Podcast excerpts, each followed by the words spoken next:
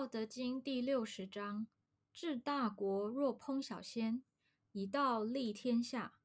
其鬼不神，非其鬼不神；其神不伤人，非其神不伤人。圣人亦不伤人，夫两不相伤，故得交归焉。《道德经》第六十章解说：治理大国却像烹饪小鱼一样。不需去肠去鳞等加工，只要直接烹制就可以了。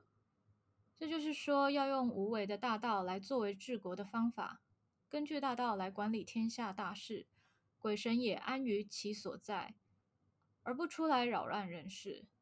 其实不是鬼神不出来扰乱，而是即使出来也不伤人。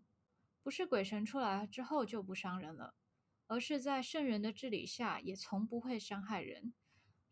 神鬼和圣人都从不互相伤害，所以道德也就在圣人这里得到了结合与归宿。